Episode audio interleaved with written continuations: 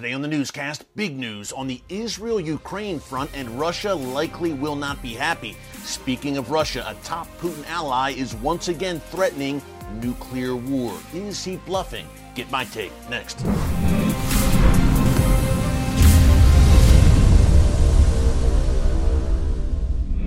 Folks, Erick Stakelbeck here. Welcome to the Watchman Newscast. We've told you here on the newscast, really over the past 11 months since Russia invaded Ukraine, that Israel has been trying to strike a very delicate balance between Ukraine and Russia, really making neither side happy.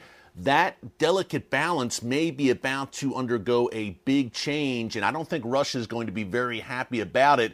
I'm going to break it down in a minute. Before I do, I just want to encourage you to subscribe to the Watchman News channel right here on YouTube and click the notification bell so you get alerts every time a new video is posted. Folks, there is so much going on in the world right now, in particular in the world's most volatile and strategic region, the Middle East, that you do not want to miss a single newscast. So be sure to subscribe. We'd love to have you here with us as watchmen and women on the wall for such a time as this troubling times in the Israel Russia relationship. We have detailed it here in the newscast. The unraveling, really, of that relationship since Russia invaded Ukraine. And now, folks, today, breaking news a very interesting development. Israel's foreign minister, Eli Cohen, new foreign minister, part of this new government led by Benjamin Netanyahu, he held a call today with his Ukrainian counterpart, the Ukrainian foreign minister, and Eli Cohen pledged to visit Ukraine. Now, you might say, well, what's the big deal? A lot of leaders, world leaders, have visited Ukraine over the past 11 months, but this will be the highest ranking Israeli leader to visit Ukraine during that time span. So it's a very major deal. Again, this is the foreign minister, one of the top, top officials in this new Israeli government. Not only that, Eli Cohen pledged that Israel would reopen its embassy in Kiev. Now, over the past 11 months, Israel has had sort of a temporary embassy in Poland with people kind of shuttling back and forth, but he's promising within the next 60 days a full time reopening of the Israeli embassy in Kiev. Now, a few things to consider here. Number one, Ukraine has been very critical of Israel over the months because Ukraine has wanted, in particular, Iron Dome, Israel's missile defense system, to defend against Russian missile attacks. They've wanted all sorts of Israeli military hardware, and essentially they've wanted Israel to take a more publicly pro Ukraine position.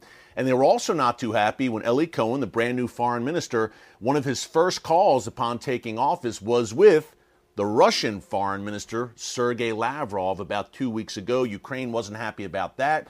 Ukraine has even taken some not so friendly stances toward Israel at the UN over the past few months. So there has been tension there, uh, no doubt. Why is Israel kind of keeping, I don't want to say complete arm's length from Ukraine, but again, striking that delicate balance? Israel has provided a good deal of humanitarian aid to Kiev, no doubt. It's all about Syria, folks. It's real simple. Uh, and we talked about this on yesterday's Watchman Newscast live stream. We went for an hour live and we took your questions. So be sure to check that out in our archives under newscasts.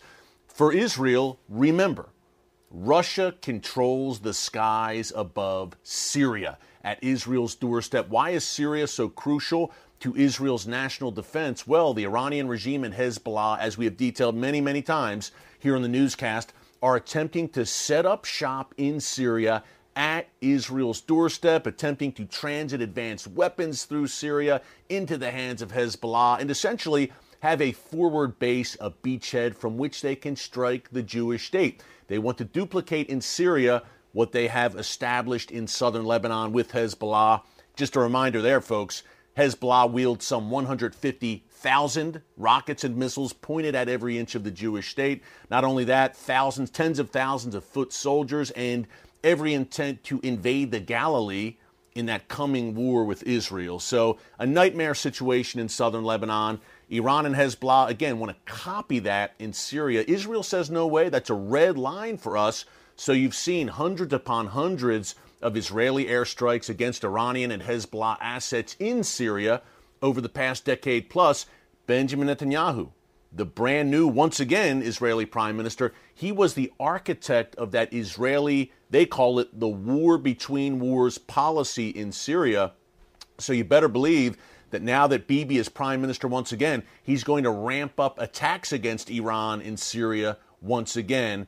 Again, this is crucial to Israel's national security and to its existence. And Israel has struck with Russia in Syria what Israel and Russia call a deconfliction mechanism, meaning Russia essentially stands aside and allows Israel to operate freely within Syria against Iran. And I'm sure Israel gives Russia a heads up in most cases before it acts in Syria.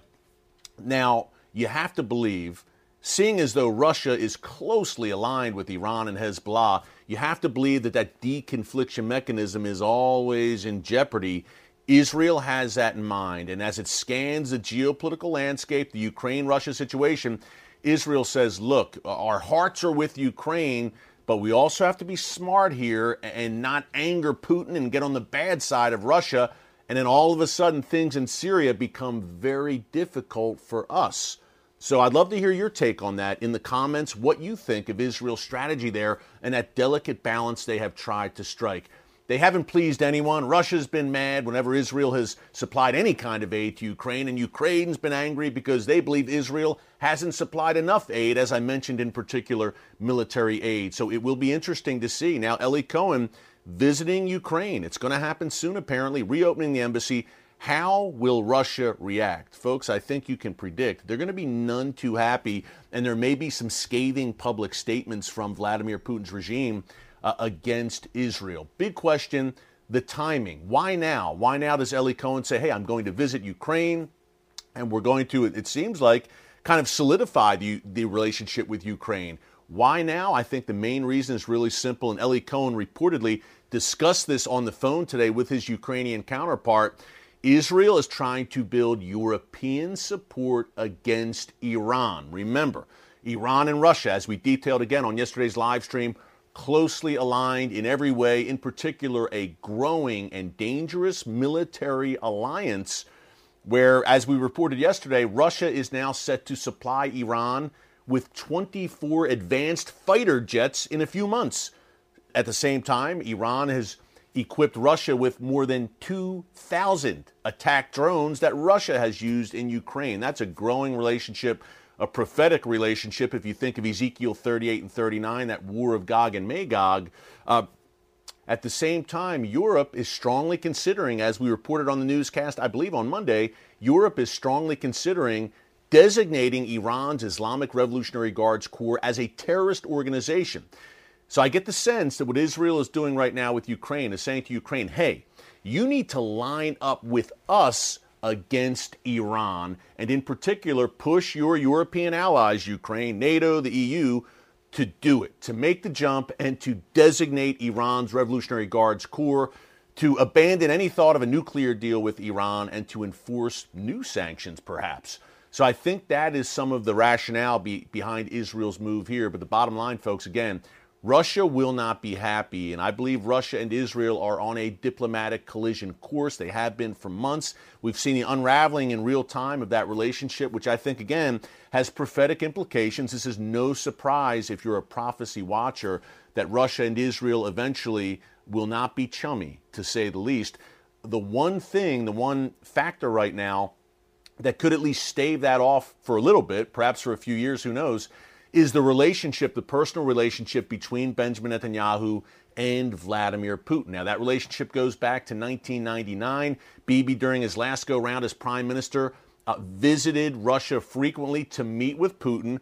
And, folks, again, it was all about Syria and that deconfliction mechanism and maintaining that.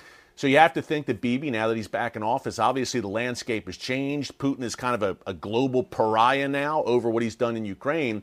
So it's going to be interesting to see how Bibi handles that. It's been a it's been a cordial and, and a positive working relationship over the past few decades.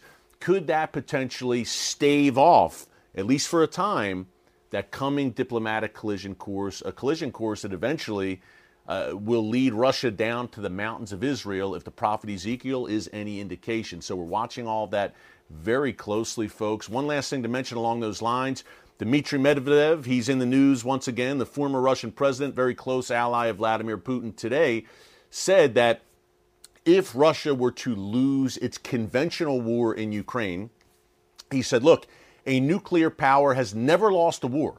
So if we were to, or if we were on the verge of losing in Ukraine in a conventional sense, then that could very well lead to nuclear war meaning we're not going down, we're not going to go down lying down, Medvedev is saying. We're going to go out in a blaze, uh, and it could very well be a nuclear blaze. Not sensationalism, not alarmism.